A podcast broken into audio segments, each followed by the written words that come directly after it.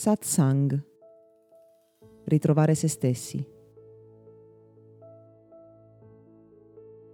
Molto spesso le persone che iniziano un percorso di crescita personale lo fanno per via delle emozioni che provano. E allora parliamo un po' di emozioni. Le emozioni sono abitudini interiori sostanzialmente, che nascono da un pensiero o da una serie di pensieri che sono tendenzialmente inconsci, automatici. Proviamo ansia, paura o entusiasmo semplicemente perché la nostra mente ci propone un film, una frazione di secondo prima che il nostro corpo faccia esplodere quella sensazione. Quando le emozioni sono belle, piacevoli, quando arricchiscono la nostra giornata, qualunque sia l'origine del pensiero che ha dato loro vita, va bene così.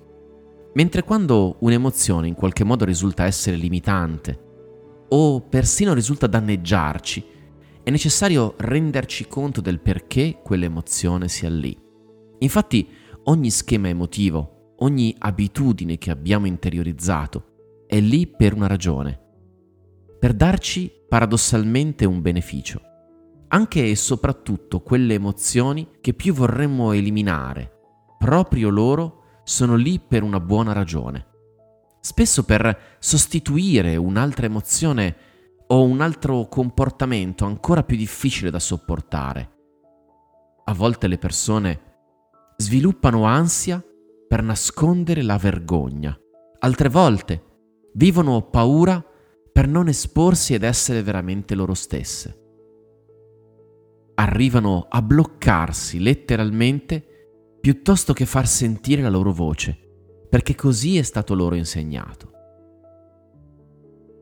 Le emozioni sono tutte legittime nel presente e nel momento in cui le provi e questo significa che se senti una certa emozione è giusto che tu ne sia testimone.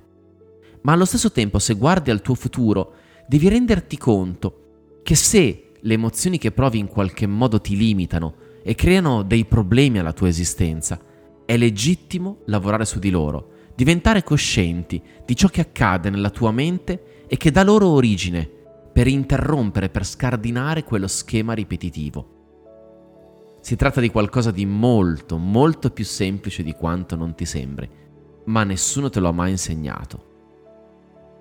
Se quindi nel presente tutto ciò che accade è totalmente legittimo, è importante, molto importante, guardare al futuro e pensare a quale persona vuoi essere.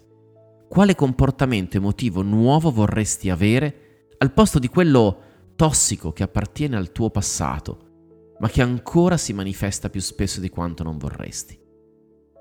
Nel momento in cui le nostre emozioni ci sembrano qualcosa di totalmente automatico e fuori dal nostro controllo, purtroppo non cerchiamo nemmeno di esercitare il potere di trasformarle ma molto spesso le nostre emozioni nascono dal passato, nascono dall'esempio che abbiamo ricevuto da parte di persone che allo stesso modo non avevano un miglior modo per reagire a situazioni che in qualche modo li facevano sentire sopraffatti. E ora tu sei nella stessa identica posizione. Ogni volta che provi un'emozione che in qualche modo risulta tossica o che non ti piace, solo se tu prendi coscienza di come tu stesso generi quell'emozione e non il comportamento di un'altra persona. E quindi se guardi veramente all'origine anche biologica dell'emozione che provi, infatti è il cervello che in base al significato che dà a ciò che vede, a ciò a cui assiste, che sentiamo ciò che sentiamo. E quindi non in funzione di ciò che accade intorno a noi, ma in funzione di come il nostro cervello dia significati alla realtà alla quale assistiamo allora comincia a realizzarsi veramente qualcosa di straordinario. Cominci ad esercitare il potere di trasformare te stesso. Quale emozione sgradevole vorresti vivere meno frequentemente e quale invece positiva vorresti riempisse le tue giornate?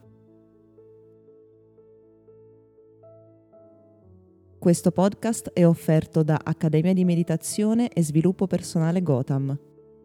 www.accademiadimeditazione.it